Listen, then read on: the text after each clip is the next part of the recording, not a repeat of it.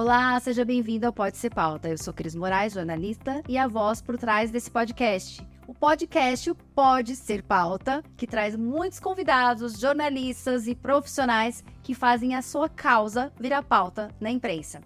Toda semana eu trago aqui um convidado para você pensar sobre ideias de pauta, para você usar a sua criatividade, para você pensar fora da caixa e sempre com boas práticas. Eu já trouxe aqui jornalistas como Helena Galante, Patrícia Maldonado, Maurício Noriega, podcasters como Chico Felite, Bárbara dos Anjos. Então é muita gente com muita dica bacana para você ser um assessor de imprensa de sucesso e também para você que quer trabalhar sua marca, é, seu nome na imprensa, saber como funciona esses bastidores da imprensa.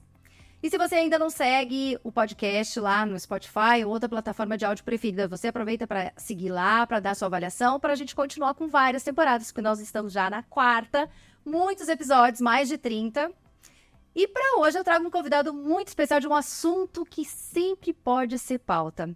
Eu trago hoje o jornalista, que é o Tassos Veloso, que está aqui muito obrigada, Tassi, por estar presente aqui. Ai, Cris, obrigado a você pelo convite. Olha, assunto de tecnologia, de transformação digital, oportunidades e perrengues é o que não falta, né? Com então, certeza. Vamos conversar. Vamos apresentar o Tassius aqui, ele é jornalista, acabei de descobrir que ele fez Casper, né? Então, aqui em São Paulo, especialista e apaixonado por inovação e tecnologia palestrante, vencedor de vários prêmios, indicações. Aí o Leonardo DiCaprio do Comunista, eu fiquei sabendo que é isso, é isso. Fui indicado mas... algumas vezes, mas nunca levei. Vamos fazer uma campanha esse ano, gente. Vamos fazer uma campanha. Por favor, né? Eu é. aceito os votos. E assim, me formei em São Paulo, mas o sotaque não nega, né? Carioquíssimo. Não, carioca, mas que ótimo. E ele veio para São Paulo e aproveitou para vir aqui no Pode Ser Pauta. Não, Maravilhoso. Maravilhoso.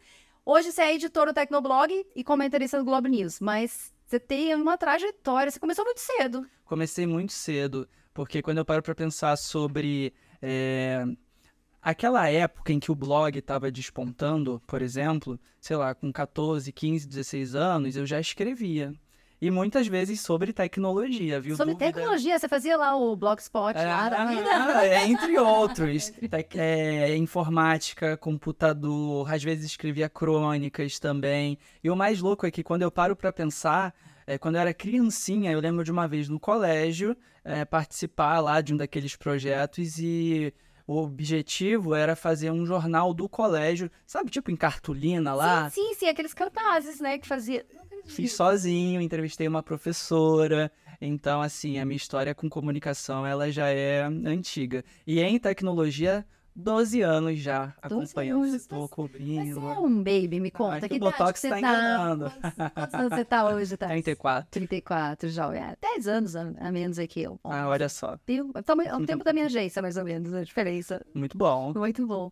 E me conta, como é que você, como é que foi essa trajetória? Como que você começou a ser, vamos dizer assim, um, um tradutor do tecnologuês? Acho que a gente pode falar Tecniquez. isso. Tecniquez. Tecniquez, é? Tecniquez.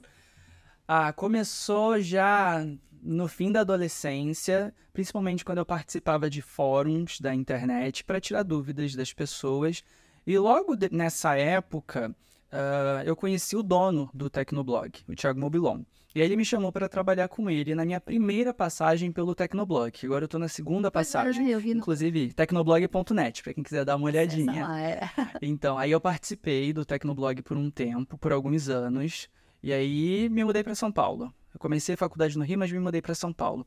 E aí quando eu estava me formando, veio um convite para trabalhar na CBN. Aí eu migrei para a CBN, deixei o Tecnoblog e fui para a CBN trabalhar como redator redator do Repórter CBN, né? Aquele boletim a cada tá. meia hora. Nossa, só. Nossa. Ai, eu já ah. imagino. Não nem no banheiro, né? Eu fiz isso lá no Gaúcha no Sul. É horroroso, né? Assim, não, nossa. e assim, até hoje eu ouço a trilha do Repórter CBN. Você dá um frio na barriga, sabe? Aham. Eu sei o que, que é Uma isso. Uma palpitaçãozinha? Então. Caça notícia em meia hora, você tem que caçar, escrever. Um olho no, no gato, outro no peixe, ouvindo a programação, acompanhando tudo que está acontecendo no, no mundo. Assim, complicado. De madrugada é só no mundo, né? Oi? De madrugada é só no mundo, né? De madrugada, por é quê? Porque eu fiz, eu fiz plantão de madrugada, começava às seis da manhã. Ah, e no Brasil não acontece nada, nada né? Nada, nada. A editoria de Inter bombando e no Brasil, assim, nenhuma notícia. Aí eu fui redator por um tempo. Na CBN, eu comecei a minha trajetória de comentarista, começando por games. eu fui, até onde eu sei, tá? Titular da primeira coluna de games numa rádio, né, de, de prestígio nacional. Aí, games quando ninguém falava. Quando então... ninguém. Isso tem, daqui a pouco vai fazer 10 anos já. É, o vovô aqui. Ah, você ia lá acampar também lá com o pessoal de tecnologia de game, então. A, e, a, e acampar, já fui, inclusive, literalmente acampar na Campus Party. Sim, mas. Foi um calor do cão, inclusive. Aquela pauta, né, que você se é pra meter o pé na jaca, a gente mete com vontade, vira madrugada, conversa com a galera lá. Tudo isso na época que eu cobria games, principalmente. Aí eu passei um tempo na CBN, depois fui para a Editora Globo, aí trabalhei um tempo no Tech Tudo, portal de tecnologia, já me dividindo com CBN, CBN e, e Tech Tudo, tudo do Grupo Globo, né? Uhum. E aí a minha empreitada mais recente é, pelo menos em exploração de mídias, é a Globo News. Uhum. Que esse ano eu completei cinco anos. Tudo isso já. Cinco anos de Globo News. Então, assim, um baita desafio, né? Porque televisão, para quem tava primeiro na internet, aí depois vai pro rádio, aí vai pra TV. É o que eu chamo de jornalismo 360. E aí, mais recentemente, eu saí do Tech Tudo, voltei pro Tecnoblog e permaneço na Globo News, na programação de sábado. Então agora estou me dividindo entre internet, televisão, além de eventos, palestras, debates, enfim, né, essas outras coisas que a gente acaba fazendo para comunicar sobre tech. Sim, então tem que fazer de tudo, empreendedor tem, também. Tem, tem, é empresário de si mesmo, né, agente de si mesmo. Não sou a Anitta, mas estou me agenciando. E Gabi, você estava comentando comigo aí, ó, já, né, agenciadores aí, sim, já assessores, sim. já podem... Você comentou que os estudantes te procuram muito e falam que são introvertidos e tal, que você tem uma experiência com isso. Você é então introvertido. É Ai, sempre fui, Cris. Eu sou o tipo da pessoa que, sei lá, cantavam parabéns, eu fugia para não ser o personagem do parabéns ali, tá, sabe, sob o olhar de todo mundo. Não gostava, detestava isso. E aí é muito louco, porque é uma pessoa introvertida, tímida, e aí acaba enveredando para um campo que é o da comunicação social. Mas assim, eu imaginava lá no começo, talvez, que ia ser uma coisa mais voltada para um jornal, né? A imprensa escrita, porque aí você não aparece tanto, às vezes só colocam o seu nome. Uh, mas quis o destino que eu tivesse no broadcast, em podcast, inclusive aqui com você, em outros podcasts. Então, é muito louco parar para pensar. Mas é, lá na TV, a gente tem uma fono, a Lenique Lilos, que bate muito na tecla de que a comunicação ela é uma profissão, um ofício vocacionado.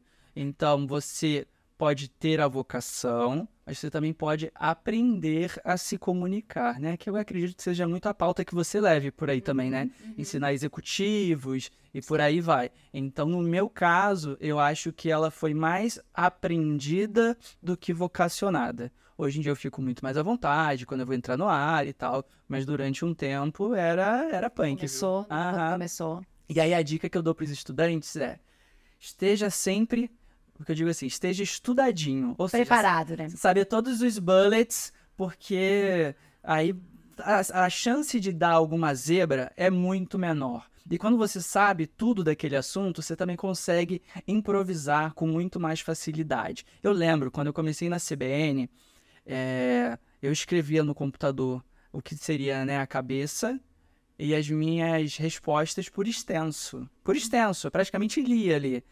E aí, um mês, dois meses, três meses assim.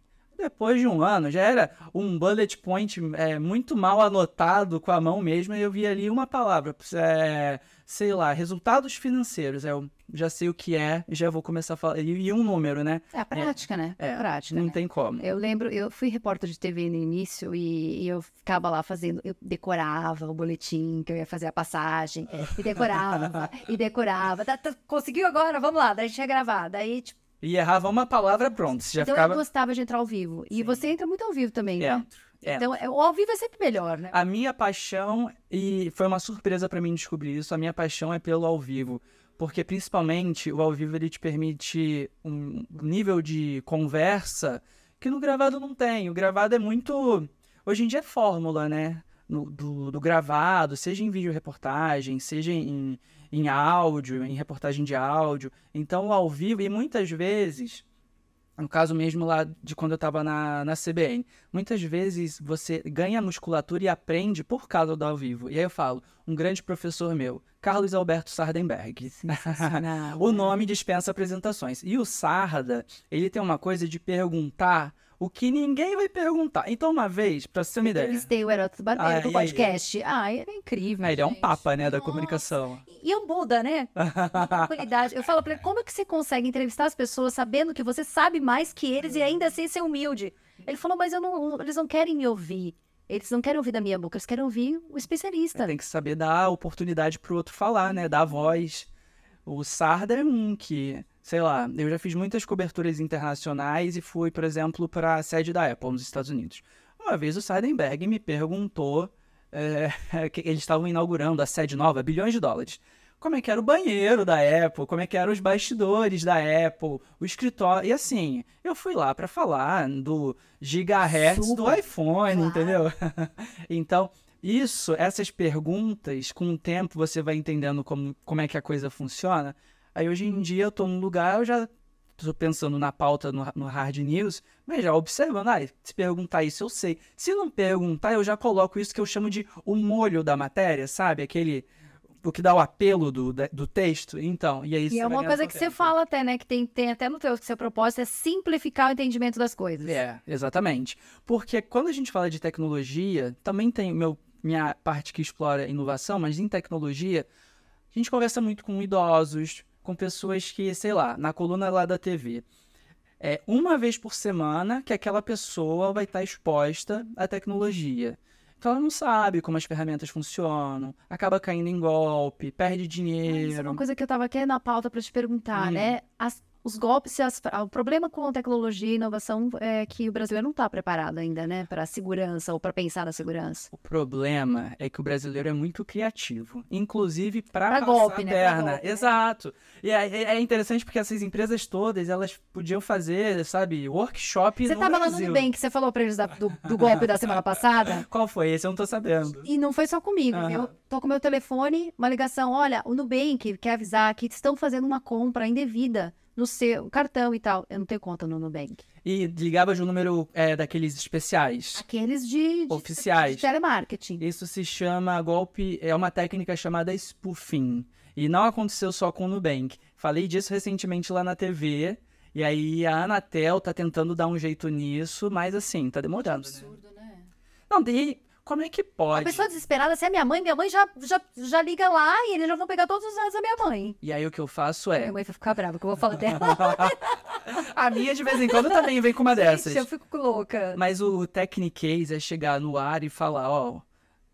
A, a maneira como esse golpe é operado é assim, e mostrar o print. Que eu já, eu já fiz isso, já mostrei o print. Fala, ó liga pro número 0800 que aparece no site do banco. Isso, olha no cartão, né? Vê liga, porque não no aplicativo, número, né? aplicativo. Mas assim, é um trabalho muito de formiguinha. Então eu faço isso há cinco anos na televisão. E há cinco anos, toda semana, eu recebo mensagem de novos assinantes que passaram por esse problema. Então é muito cíclico e assim, não tem solução mágica, com certeza. É. Nossa, é complicado essa questão da segurança, né? E você comentou que, que agora você já tá craque e tudo mais, que você... mas esse dia teve um episódio que você comentou nos seus stories, inclusive, que deu um branco na hora. Sim. No ar. E que você ficou. Você falou, não consigo falar. Fiquei desbaratado. Ficou... No, no, no, fim das contas, não foi nenhum branco. Foi. Eu, eu acho importante trazer essa pauta, porque a gente fala é, de saúde mental Sim. e não imagina quando que vai ter um problema com a gente. Um burnout, né? literalmente. É. Então, o que aconteceu? Eu tive uma crise de ansiedade. Tive uma crise de ansiedade, como muitas pessoas têm, muitas empresas. Agora, o que eu fui, eu fui descobrir depois o que era. E o que eu falo para as pessoas é: só não precisava ser no ar, né? Pô, é, assim, Podia ser uma conversa com os amigos. Não né? é, mas, mas assim, é que você tá mais exposto, né? Sim, é sim. É isso, né? Não, e a, a Leilane estava comigo na hora, ela foi, assim, uma super querida de falar, não, vamos pro intervalo e tal. E aí eu pude me recuperar, tive todo o, o apoio lá da equipe que estava comigo para decidir se voltava, se não voltava. Mas, assim, tem sido um aprendizado, porque ali foi quando veio o gatilho para eu entender que o, o corpo estava falando: opa, peraí, E talvez não seja ligado nem a trabalho, pode ser por motivo pessoal. Eu juro pra você, tô indo atrás de uma resposta pra isso. Mas foi um susto. É a crise da idade. Tô brincando. Será? Essa fase, o Ah. homem tem muitos, assim, posicionamentos e tal, que é difícil, mas, Gente, é, mas, mas tem muita gente passando por isso. Juro, tem muitos, muitas pessoas. Acho que a gente às vezes acha que aguenta, né? Aguenta, Sim. aguenta e corpo não aguenta. E é muito louco, porque nesse campo do jornalismo, e ainda mais estando em hard Tem muita news, informação, né? Exato, você tá o tempo, assim, telas, telas e telas, você tá o tempo todo exposto a muitos estímulos, a muitas tensões. E por isso que é importante a gente, um, se conscientizar, dois, procurar tratamento. E três, se você achar que, ó, cheguei no meu limite, não que eu queira ser exemplo para todo mundo, eu preferia que não tivesse acontecido, lógico, mas saber chegar ch- lá na hora e falar, olha, aqui é o meu limite, daqui a pouco vou tomar uma água, porque, sei lá, pode acontecer numa reunião, Sim. pode acontecer numa apresentação, gente, vou subir um pouquinho a trilha, eu já, eu já volto, vou, vou me recompor, alguma coisa assim, porque as pessoas, elas, elas não têm essa noção e aí ficam, sabe, tentando dar conta já- é. e seguir, ah, eu sou incapaz, eu sou incompetente. Não, às vezes você tá só no momento de, de fragilidade. E é uma epidemia isso, né? É que a gente fala pouco, acaba sendo um tabu. Mas depois do meu episódio, muita gente entrou em Eu contato. imagino, porque quem trabalha com televisão não tem como não ter isso, né? Em algum momento você tá ali na frente das câmeras todo momento, É. muita informação. E assim, pode ser uma crise de ansiedade, mas também pode ser um engasgar, um tossir. Já teve ve- a curiosidade. Uma vez eu estava no estúdio é, com uma apresentadora e ela teve uma crise de tosse no ar. E eu estava do lado dela e, enfim, fechou a câmera em mim, né? Já estava fechando. Adoro esses bastidores. Adoro. E ela começou a tossir, tossir, tossir, tossir. Eu, gente, o que que eu faço, né? Aí, na dúvida, olhei pra câmera, câmera 3, e segui falando. Enquanto ela tossia, eu falava. Aí eu vi que ela, de canto de olho a gente vê, né? Ela saiu, tomou uma água, Se voltou, continuou. se reposicionou. E eu falando. E assim, é aquilo do improviso. Então, se, se me der um minuto pra falar sobre, sei lá, a memória RAM e o gigahertz da, da coisa, do 5G, vou falar. Se me, der, se me der 10 minutos, eu vou falar esses 10 minutos. Então, essa, o nosso cérebro, ele é elástico, né? E a nossa capacidade de narrativa também. Então, eu me aproveitei disso e da bagagem que eu tinha, assim, não inventei nada, nenhuma informação, para ir explorando Pelo menos é de tecnologia que não tem fim. Imagina se fosse previsão do tempo, você ia fazer que fazer o quê? do Brasil inteiro para conseguir.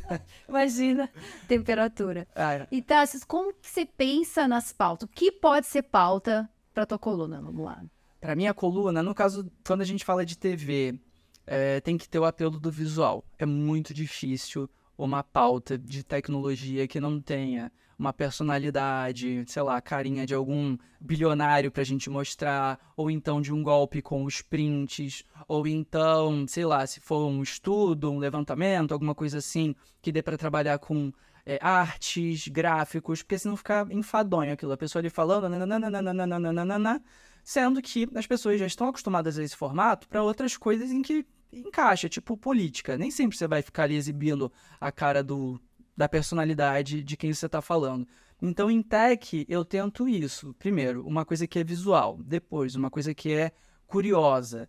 E três, se for bem diferente, melhor ainda. Então, recentemente eu fiz um link lá na TV em que eu saí do estúdio, normalmente eu tô no estúdio, né? Eu saí no estúdio, do estúdio, aí eu fui para o Museu da Manhã no Rio, porque tava rolando a exposição dos 50 anos do telefone celular, da, da concepção, né? Da primeira apresentação dele. E aí a gente foi mostrando cada ambiente. Ai, que legal. E a- uma pauta que ia durar, sei lá, 4, 5 minutos, eu fiquei 12 minutos no ar, num link. 12 minutos no ar na televisão. Que é Porque- muito tempo. né? Sim, é uma eternidade, mas por quê? Porque é diferente, porque é nostálgico, as pessoas se ligam pra acompanhar, e aí foi. É um exemplo, um case positivo, né? Bacana de como explorar isso. Então, na TV, tem esse aspecto. Na internet, a gente consegue falar, por exemplo, com mais facilidade de marcas, né? Essas grandes marcas e tal, que às vezes na TV acaba sendo meio que um dilema. Então, assim, pequenas novidades, recursos, notinhas, ferramentas diferentes, isso cabe na internet. E no podcast, que às vezes eu participo, o Tecnocast, aí são assuntos mais ah, aprofundados. Então, para você ter um exemplo, eu, recentemente a gente gravou um episódio sobre passkeys, que é o mundo sem senhas. Você já parou para pensar em como é que vai ser o mundo no qual você não precise mais colocar a sua senha para conectar as coisas? Seria fácil. É, então. Mas é muito fácil de golpe para os criativos, né? Mas aí que tá. Existem vários protocolos que estão sendo desenvolvidos por várias empresas e esses protocolos permitem que isso se torne uma realidade. Aí a gente pegou isso, esse recorte, e transformou num episódio de 50 minutos, porque aí é pro, pro nerd, né? Pro É. geek mesmo. Vai lá no detalhe do detalhe de como funciona a aliança das empresas. Nananã. Então, via de regra, é, é assim. Primeiro eu penso na mídia, onde para a qual eu quero levar aquela informação, e aí pensando nas especificidades de cada uma. Às vezes converge. Coisas muito polêmicas, por exemplo, por exemplo, cabem na TV, no rádio, na internet, mas essas outras coisas não. Um negócio que eu adoro fazer, entrevista com executivo. E para isso, eu gosto de fazer entrevista longa, fico lá perguntando tudo que eu quero saber. Ai, se eu soubesse que ia ficar, vai ficar mais uns dias em São Paulo, não, tô brincando. Eu vou embora amanhã. Ah, tá, se você vai ter que vir de novo. Eu tô volto. com um cliente novo, que é a Hisense, que vai lançar a televisão de né? Hisense é uma gigante chinesa, não é? Então, eu conheço, já vi em feira em Las Vegas. Então, eles vão estar em Las Vegas de novo. Olha Você aí. vai para Las Vegas? pra Las Vamos Vegas. fazer Ó. credenciamento já para ir lá na feira. Pode ser pauta? Pode, ser, pode. não, porque eu falei de executivo, que eu tô esperando muito eles lançarem a televisão, né? Que eles lançaram a televisão de, de LED lá, que não chegou aqui no Brasil. Então eles têm várias novidades, então, Ah, viu? ficar de olho. É, ficar de olho. Entrevi- Entrevista com o executivo já brilha meu olhinho, assim, ó. Não, e eu gosto de entrevistas longas para poder explorar a estratégia, o modelo de negócios. E, e não é todo executivo hoje em dia que, que se sente até. Eu acho importante os assessores, o pessoal de, de comunicação saber e poder treinar, sabe? Para que eles fiquem é, mais seguros de falar com a imprensa e também que expliquem qual é o nosso trabalho, que, que não tem é, nenhum bicho-papão, pelo menos assim. Eu tento atuar dessa forma, de não ser bicho-papão, de não chegar com aquela pergunta para o cara escorregar e tal, deixar tudo bem assim, pontuado. Ó, quero falar sobre isso, porque tem, tá cada vez mais difícil de conseguir acessar os executivos. É, É. algo que tem sido uma baita de uma dificuldade. É, mas é porque tem que fazer essa, essa questão de, né, de criar as, as políticas com eles e mostrar a importância do jornalista. Eu falo isso quase todo dia, porque eu sou aqui a, a ferrenha de defensora dos jornalistas. Hoje a gente teve, estamos, estamos gravando aqui, eu comentei que tá, a gente teve já um passaralho aqui de jornalistas. E a gente está cada vez mais raro ter jornalistas, é. jornalistas bons e tal. Então tem que valorizar. É a juniorização das gerações, que é, um fenômeno assustador. E aí ficam entrevistas rasas, aí os caras não querem mais, os caras, né, as, os homens e mulheres não querem mais Com falar. certeza, porque daí às vezes sai uma coisa que eles não... Mas assim, tem que... é, o executivo tem que entender que ele tem que falar para um público como se né, o jornalista leigo. Então tem que explicar do início ao fim. Tem que ser... Tem que ser professoral, vamos dizer assim. Sim, né? sim, sim. Só que alguns jornalistas não têm paciência mais. Os júniores não têm paciência, às vezes, de, né, de fazer uma entrevista mais longa, de fazer uma entrevista pessoalmente. Nossa, eu adoro. É, eu, Eu eu adoro. raiz, Sempre né? que pode, eu prefiro, assim, até postergar um pouco, uma, duas semanas, para poder ir lá. Porque aí você conhece o contexto da pessoa, como é que é a sala dela. Aí você tá ali no olho no olho, você já, às vezes, sente que essa resposta tá meio estranha. Porque, assim, a gente esbarra com todo mundo também, né? Olha, Sim, sim. isso aí que você tá me dizendo, não tô entendendo muito bem. Eu, eu acho que olho no olho facilita muito nessa hora. Tem um- uma troca de energia que pelo online. E olha que eu sou jornalista de tecnologia, hein? O online não, não permite. Você vê, né? E aí era uma pergunta que eu ia te falar Ah. até. A gente passou por muitas transformações. Eu sou, eu falo que eu sou jornalista raiz porque eu comecei, eu mandava press release no fax, né, Tá. gente? Então, assim, né, o fax não existe mais. Mas eu fui me transformando, então, mas foi difícil, né, essa conversão. Mas hoje eu tô aqui com o podcast, eu demorei para fazer o podcast, eu acho até que o podcast já, já, assim, já decolou há muito tempo, né? Mas eu tô aqui com, com uma conversão, com adaptação e mostrando também para os clientes que tem isso, né? Como que você vê, assim, qual foi a principal transformação, assim, ou inovação na nossa área que você percebe? De jornalismo. É jornalismo. Ah, eu acho que em tempos recentes, vídeo e rede social. E com isso, o despontar dos influenciadores. Hoje em dia, os influenciadores eles disputam com jornalistas. Pautas, acessos, porta-vozes. Então, isso, a meu ver, é uma inovação, né? Porque é algo diferente, mas que, num certo sentido, fragiliza a atuação das redações e o jornalismo profissional. Então tem essa dificuldade. Tem que entender que não é a mesma coisa, né? Dá- Mas as, então, algumas empresas, pelo que eu tenho visto, talvez você né, possa até complementar. Algumas empresas elas estão entendendo e estruturando o departamento para cuidar de influenciador e outro departamento para jornalista.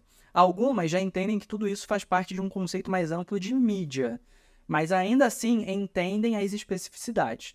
O que eu acho que não dá é para tratar tudo igual, como se fosse a mesma coisa, com as mesmas demandas, sendo que, por exemplo, o influenciador, ele não- às vezes não tem um deadline para publicar uma matéria, o jornalista vai ter. Ou o influenciador, às vezes, tem relações comerciais que tá tudo certo, mas tem relações comerciais, isso precisa ser posto, o jornalista eventualmente não vai ter. Então, é uma, assim, perceba que o jeito como eu vou falando é porque é um tema que a gente tem que pisar Não, mas é muito muito, em é ovos. muito em ovos. A gente, eu faço muito evento e, e você vê a diferença quando tem marca, quando tem influenciador e jornalista. Só que o que eu acho é que, assim, é, eu sou defensora que eu falo, "N- não dá para deixar. é, quando a gente fala de RP, né, fala de, de, de assessoria de imprensa, a gente tá ali olhando para vários públicos. Então, o influenciador pode ser um público legal. É estratégia. É estratégia. Mas, assim, a imprensa é outro público. É, Cuide dele, olhe para ele, dê atenção. dê O carinho que ele precisa de carinho. Precisa de sala de imprensa, precisa de água, café, né? Olha só, e hoje em dia, isso aí tá até, assim, tratamento VIP. Precisa de release, precisa das fotos em alta definição. Oi, tudo bem? É, né? precisa saber qual é a função do entrevistado, que muitas vezes chega quando a matéria tá no ar, porque tá desatu- o LinkedIn tá desatualizado. Então, são... E eu imagino que isso também tem a- a ver com é, a, a juniorização também das assessorias. Também. Enfim, a gente está identificando problemas aqui, sem apontar tanto culpado, Não, mas, mas é... é- isso, mas falta essa profissionalização, essa preocupação, porque não é, não dá pra colocar tudo no mesmo saco. Não dá. Na verdade é assim, crise faca na boca, não dá pra botar tudo no mesmo saco. Jornalista tem um tipo de demanda e o jornalista pode ser influenciador ou não. É. Ele não precisa, ele tá num veículo. Eu falo isso assim, ele não precisa, porque às vezes eu, eu vejo também tem clientes que falam assim: "Ai, dá o Instagram do Tássios. Por que você quer o Instagram do Tássios? Não precisa, é, ele tem um veículo, ele tá lá, ele tem a coluna, tem, né, o portal. Por que que ele vai ter que precisar ainda do Instagram? O Instagram é um plus, né? Sim, e assim, o Instagram, é, um- no meu caso específico, o meu Instagram é um Você Instagram é. profissional. Sim, sim. Mas tem muitos colegas que não, Não têm. gostam. E os assessores, às vezes, mandam mensagem, é, co- copiam e colam release dentro do Instagram e mandam gente, direct. não, não. Já não sabe, velho. Vocês veem como eu sofro. Manda no direct do Instagram. Sim, é difícil. É difícil. Mas assim, eu entendo que também são profissionais que estão... Te... Às vezes é... né? Tá, ser bonzinho. Eu não sou, eu não acho que Por exemplo, eu, eu acho que eu não sou bonzinho quando eu paro pra pensar no meu WhatsApp. O meu WhatsApp eu tenho a regra de hoje em dia não responder mais. Porque assim, o WhatsApp acabou virando uma nova inbox, né? Sim, sim. E ficou Como impossível. administrar, administrar, né? O que eu faço é, a- quando eu tenho lá o primeiro contato da pessoa, quando não erra meu nome, quando não erra meu... Quando chega bonitinho, eu, eu explico, ó, esse é um número particular, porque eu não sei os meus colegas, mas aquilo de ter o celular da redação e o outro, o seu pessoal, Não existe. eu nunca tive, É, inclusive. não. Então eu explico, esse é o meu número particular, peço para mandar por e-mail. Mas não é todo mundo que entende. Mas é assim, eu acho que o mínimo que eu posso fazer é educar, chegar e explicar. Mas se você for ver agora, sei lá, esses dias eu postei no meu Threads um print da minha caixa de entrada. Em cinco dias acumulou mais de 900 e-mails. Não tem como. Não dá, é impossível. Não dá para ler. Aí você tem algumas fontes que você já conhece, que aí elas já ficam mais à vontade para ligar, para mandar um áudio, mas assim, gente que você conhece. É, não, hoje a Kátia tinha marcado contigo, daí eu falei assim, Kátia, eu tinha colocado as duas, mas ela falou, não, mas marcou as cinco. Eu falei, você mandou o endereço pra ele? Porque eu não mandei o invite pro e-mail dele. Aí ela falou, peraí que eu vou mandar um e-mail pra ele. Eu falei, tá bom, mas eu falei, ela falou, não, ele prefere por e-mail. Então, assim, tem que entender também com o jornalista como é que, como é que ele prefere, né? E você perguntou, né, sobre o que pode ou não ser pauta. O negócio que eu enxergo como, é, como uma dificuldade é, da- do pessoal de, de PR é entender o perfil de cada veículo. Todo mundo que vem aqui fala, vocês não entenderam ainda. E aí chega pra mim um negócio assim: ah, eu vou falar de saúde XPTO, sendo que eu nunca falei disso em nenhum dos veículos onde eu atuo. E pra explicar, mas já teve vezes de em venda de pauta me ligarem, ficar, sei lá, uma meia hora explicando qual é. é, Assim, a gente não tem esse tempo sempre, pelo contrário. Mas, ó, o perfil do portal é esse. Da TV, na minha coluna, pelo menos, é esse. Na rádio, na época, é esse. E existe a possibilidade sempre de as assessorias entrar. É, é difícil, mas entrar lá e dar uma olhada no histórico também, né? Porque aí a coisa. Quando a pauta chega, tem um. A gente também tem que elogiar quem faz o trabalho Tem, bonitinho. Então, tem algumas pessoas que já me ligam falando: olha, isso aqui eu acho que pra TV não serve. Mas pra internet, eu vi que na semana passada você falou de tal empresa. A gente é concorrente deles, mas tem uma solução muito mais legal. Vou te dar uma olhada aí. Pô, Antenado, né? pode até ser que aquilo, para as minhas pautas da semana, aquilo não funcione, eu já estou pautado no que eu tenho que fazer. Mas só de ter esse cuidado, eu também já vou ter mais cuidado de explicar, olha, não vai render por causa disso. Essa aqui, ó, nessa pegada agora, não dá. vamos dar um tempo, vamos esperar assim uns dois meses para voltar a falar desse assunto. Mas ainda são poucos os que entendem é, que compreender o perfil do profissional e, e o perfil do veículo na hora de sugerir é essencial. E assim como existem as rodinhas de assessores e de PRs, né, os RPs, tem as rodinhas dos jornalistas. Eu acho que essa é a segunda principal reclamação depois do WhatsApp. Não vê sobre o que você escreve. É, e aí são pautas pouquíssimo assertivas ou é assim, é franco atirador, né? Então, franco atirador. Foi isso que a Fernanda, que eu chamei aqui do IMAX, que tem uma ferramenta que Sim, a maioria conheço. usa do IMAX, né? E, eu, e ela fala assim: eu vejo algumas agências, ela falou pra mim, eu vejo algumas agências que estão fazendo um trabalho legal. Eh, De repente vem uma pressão no cliente e ele sai. tá, tá, tá, tá, tá, tá, tá, tá. É. Gente, pelo amor de Deus, sai disparando pra tudo que. O que, que que acontece? É isso, né? Porque você faz um mail lá. Se o teu assunto é tecnologia, você tem que estar só no mail de tecnologia. Saúde, o que, que tem a ver? Só se tiver algum fit muito grande, geralmente não Pode tem. ter, mas daí você tem que Pode ter. adaptar. Você tem É. que adaptar, né? Aquela coisa que a tecnologia unida com saúde, então tem que, tem que pensar, né? Tem que te botar a cabeça. Sabe o que me deixa pra morrer? Exclusiva. Que assim. ah, Que não é. Ah, não, é exclusiva que você. Primeiro de tudo, que na, na minha trajetória, raríssimas as vezes que exclusivas, assim, de verdade, robustas, caíram no meu colo sem eu correr atrás. E aí chega Fica a pro dica, e-mail. fica a é, dica. É, fica- aí chega pro e-mail, exclusivo. Aí quando. Aí, enfim, converso com os meus colegas, com amigos né, Vendeu da profissão. Vendeu pra todo mundo como se fosse exclusiva. Esse, esse tipo de abordagem a meu ver, não merece nem resposta. Se eu pudesse, eu bloqueava, mas eu não vou ficar bloqueando, né? Porque é meu papel saber o que tá acontecendo no mundo. Mas eu fico pra morrer com essas exclusivas fake. Eu acho muito feio. Sim. Assim, existem outras abordagens, outras maneiras, até pensar em outros ângulos, mas A gente às vezes fala assim, ah, embargo, porque a gente vai divulgar na quarta, por exemplo, e a gente daí. Porque daí você sabe, né? Que mais gente pode dar, né? Mas se você Sim. se interessar, você vai dar antes do que a gente divulga pra todo mundo. Mas né? o jogo tem que ser o jogo da transparência. Sim. Porque com essa transparência, assim como o jornalista desenvolve a credibilidade dele, dela, os assessores acabam tendo também. Então hoje tem pessoas que, assim, né, né, no meu hall de contatos, já tem uma credibilidade maior do que outros. Que se me ligar, eu vou atender na hora. Outros não, mas por causa disso. É uma. No fim das contas, é.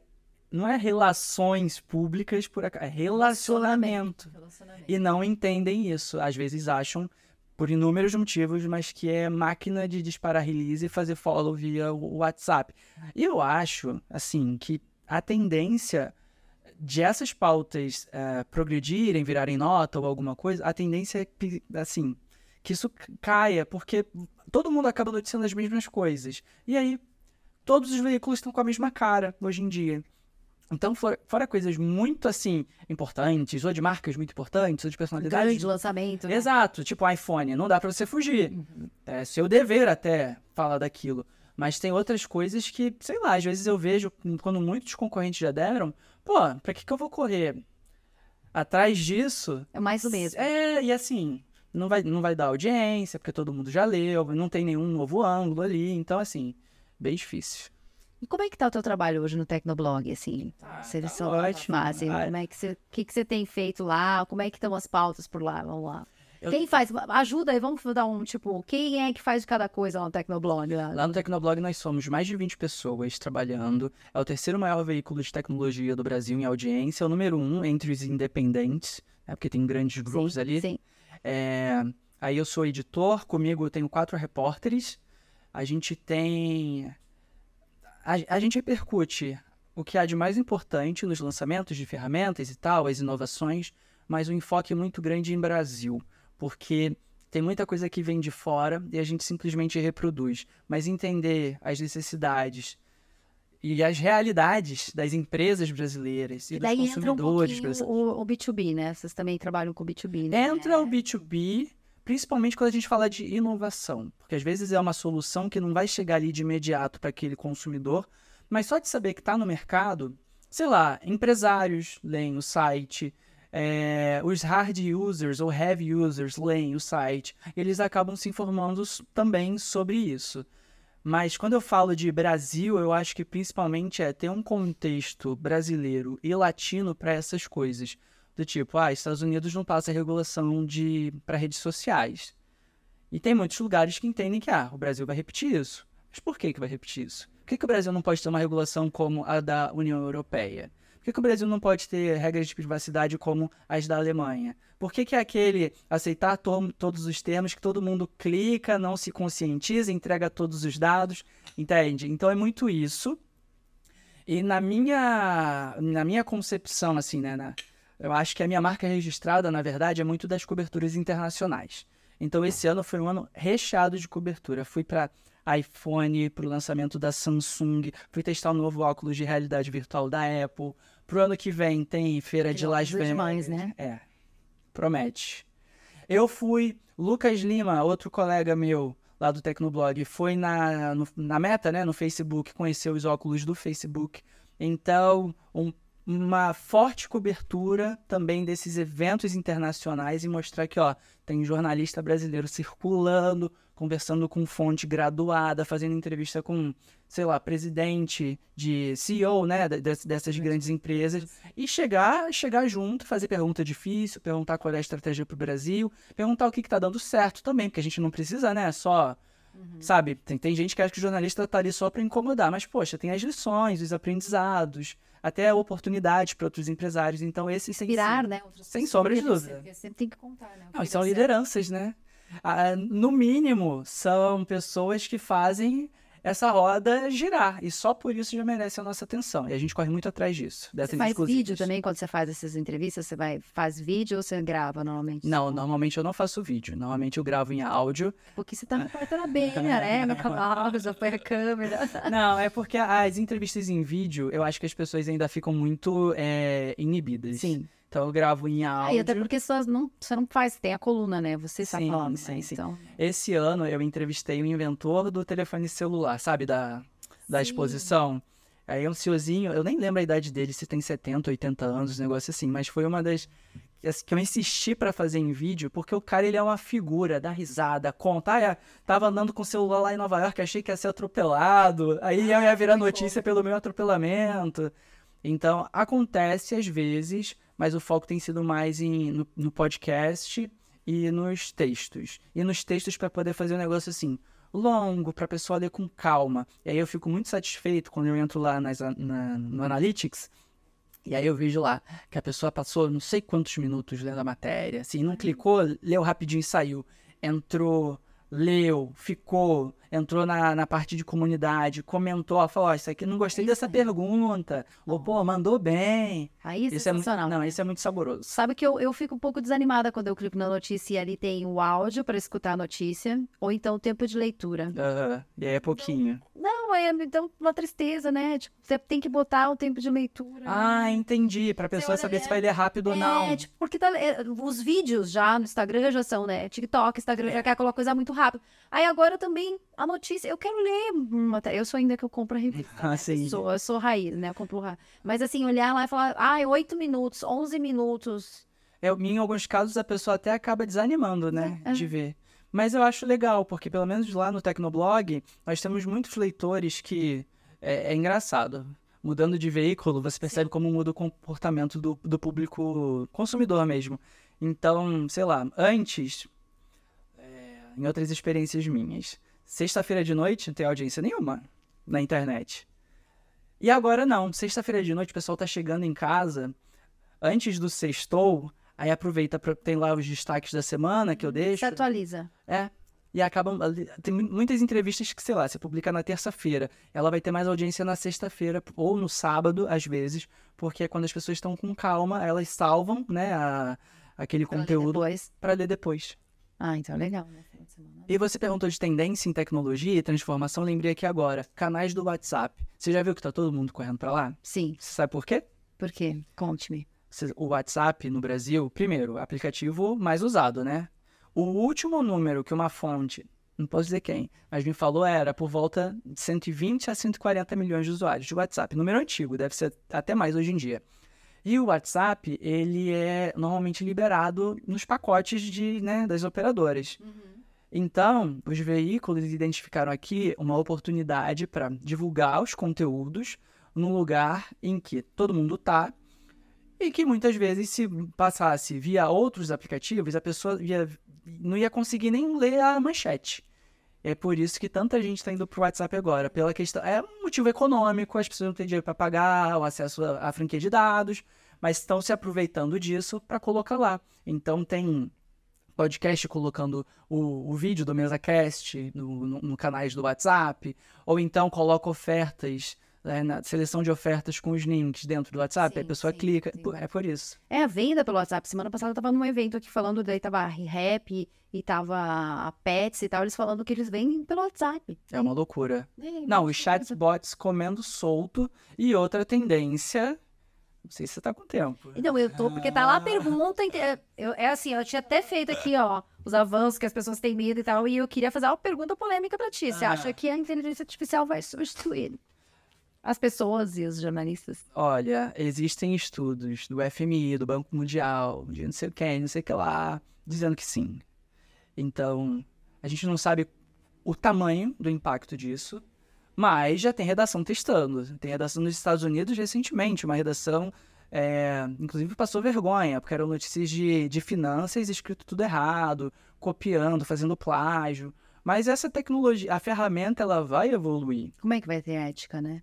Como Exato. ético pra máquina? E para mim a grande questão é como você vai remunerar os veículos que produzem aquele conteúdo que a IA tá pegando, tá reescrevendo, às vezes regurgitando, s- sem indicar fonte, ou indicando muito pequenininho, ou in- até indica, mas o usuário ele não tem o estímulo para clicar e acessar o site e gerar audiência e ver publicidade se o principal da resposta já está ali no buscador. Sim, não precisa, né? Não precisa. Então, essa para mim vai ser uma das principais discussões de 2024, porque da maneira como a coisa está sendo feita e estruturada, tem um cenário muito perigoso de terra arrasada. E aí é aquilo, o robô da IA, né, ele precisa que alguém tenha escrito a informação para ele ler e reprocessar.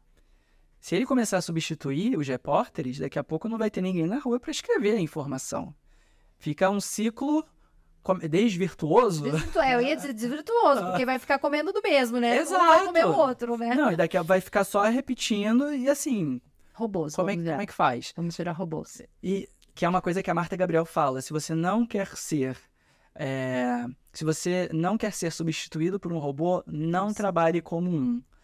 Mas a gente sabe que existem todas as pressões econômicas para buscar mais eficiência, produtividade, e com isso automação e substituição de pessoas. Então, eu- é um problema, eu não tenho solução para isso, eu estou observando com. Até hoje não, não tem assim o comentarista de tecnologia robótico para colocar no meu lugar, ainda bem. O senso crítico é algo que essas máquinas não têm condições de desenvolver. É, em alguns casos, as empresas do setor já falaram que elas não vão responder, por exemplo, sobre política. 2024 ano de eleições, né? Imagina. Imagina. Perguntar pro chatbot em quem votar e ele responder, vai ser assim, um disparate. Vamos ver como é que vai ser. Mas a questão mais importante para mim no momento é direitos autorais, plágio e a remuneração. Porque isso do discurso que eu ouço por aí de ai, são, são dados é, disponíveis na web aberta. Entre aspas, isso. Gente, estão disponíveis na web aberta, mas assim, alguém produziu essa informação. Diferente foi de música, atrás. quando abriu, né, o direito autoral, de, pra, pra ter em várias Depois de 100 plataformas. anos, É. né? Não sei quanto tempo, ou livro, depois de Tem 100 um anos. processo, né, pra isso, né? Tá muito acelerado e assim, barata voa. Ninguém sabe pra onde vai. Muito difícil. Enfim, vamos ver. Ah, mas foi muito bom conversar contigo. Eu tenho uma pergunta aqui, a gente tem um momento aqui que é o, eu falo que é o café com boas notícias. Eu adoro café. Ai, Tem que tomar cuidado por causa da ansiedade, mas gosto muito. controla, depois das quatro da tarde. Tem uma É mais, melhor, né? é melhor dar uma segurada. Mas aqui tá podendo. Ai, então me conte. O que, que seria um café com boas notícias pra ti? Assim, a notícia que você gostaria de ler ou de, que você gostaria de dar, assim? Qual que seria? Eu vou fazer um, puxando pro sardinha pro meu lado, que é o da, da tecnologia. É, alguma inovação, algum, sei lá, um chip, alguma coisa mais na área da saúde. Que você implante, sei lá, nanobots, nanorobôs, que cure doenças, que dê mais qualidade de vida para as pessoas, que possa fazer microcirurgias ou microtratamentos para essas doenças. Sei lá, câncer. Câncer é um exemplo, né? Mas existem tantas outras. Ou então pessoas que têm algum tipo de deficiência, de distúrbio neurodegenerativo e computadores que consigam auxiliar ou mesmo curar, porque são populações e pessoas que vivem com muita dificuldade e às vezes isso passa ao largo, né, das grandes empresas, das farmacêuticas e tal. Então, um chip da cura, um chip da medicina, assim, pensando muito pra frente, seria assim uma baita satisfação poder falar, olha, essa doença sumiu por causa da tecnologia. Com esse chip, com essa, sei lá o que, esse aplicativo, mas essa pessoa não vai mais sofrer por causa disso. Eu adoraria dar esse tipo de notícia. E deve ter alguém trabalhando nisso, né? Ah, não, certamente tem. Cientistas, né? Mas é que tá demorando muito. demorando, né? Gente, acelera aí. Mas quando sair, a gente vai estar aqui pra contar. Vamos lá, vamos lá. Quero esperar. Tassos, muito obrigada aí pelo teu tempo. Adorei. Várias dicas. Você viu que aqui, ó, boas práticas, gente, é sempre bom pra todo mundo, né? Não, e assim, não custa nada a gente poder contar pras pessoas, ó. Pra mim funciona desse jeito, pra mim não funciona daquele, porque pelo menos assim, você vai tendo um parâmetro a ouvir várias, não precisa ouvir só a mim. Eu ouvi a entrevista da Bárbara, Bárbara dos Anjos, adoro ela, também dá várias dicas e assim, você vai Várias. sentindo a temperatura de como é que estão as gerações. Você viu ela falou? Ela falou assim, cara, manda. E não manda nada, nem o nome, nem sei o que. Eu mando uma pauta ruim, eu já salvava. Não, é Denunciou isso, como spam. Denunciou como spam, né? Mas é isso. Você vê como a gente tá falando todo mundo a mesma língua, que é importante de ter boas práticas, saber vender uma pauta, né? Saber a pauta que você tá vendendo antes, né? E conhecer o veículo. né? Sem sombra de dúvida, o veículo jornalista e quais são os ângulos, as abordagens que eles costumam ter. Isso ajuda demais, demais, demais. Às vezes você gasta mais cinco minutos, nem todo mundo tem, eu sei, mas você gasta mais cinco minutos e você consegue fazer uma coisinha mais personalizada. Dica final aqui, tentar personalizar a sua abordagem. E a que momento, para as pessoas que quiserem co- acompanhar o trabalho, qual a, pri- a principal? Você tá mais no, no Instagram, né? Ah, hoje em dia é o Instagram. Então, Tássios é um nome difícil, vou soletrar, tá? Select. A gente vai T... Ah, show, show, show. T-H-A-S-S-I-U-S. E aí o convite, tecnoblog.net, aos sábados na Globo News. Também faço o podcast Conversas Digitais com a ArcelorMittal no, no Spotify. E assim, palestras, eventos, mediação, estamos aí, 360 total, mas nas minhas redes vocês me encontram e conseguem, enfim, a gente vai conversando. Cris, Maravilhoso. brigadíssimo. Obrigada, obrigada a você. Obrigada a você por acompanhar aí. Manda esse podcast pro seu amigo, assessor de imprensa, pro jornalista, porque a ideia aqui é trazer o jornalista para vocês entenderem melhor como funciona, ao invés de vocês ficarem ligando, incomodando. Entende? Escuta aqui, escuta, escuta, põe de novo, põe play várias vezes, anota as dicas, se prepara pra gente ter boas pautas. Até o próximo episódio. A gente tá na quarta temporada e tem mais gente por aí.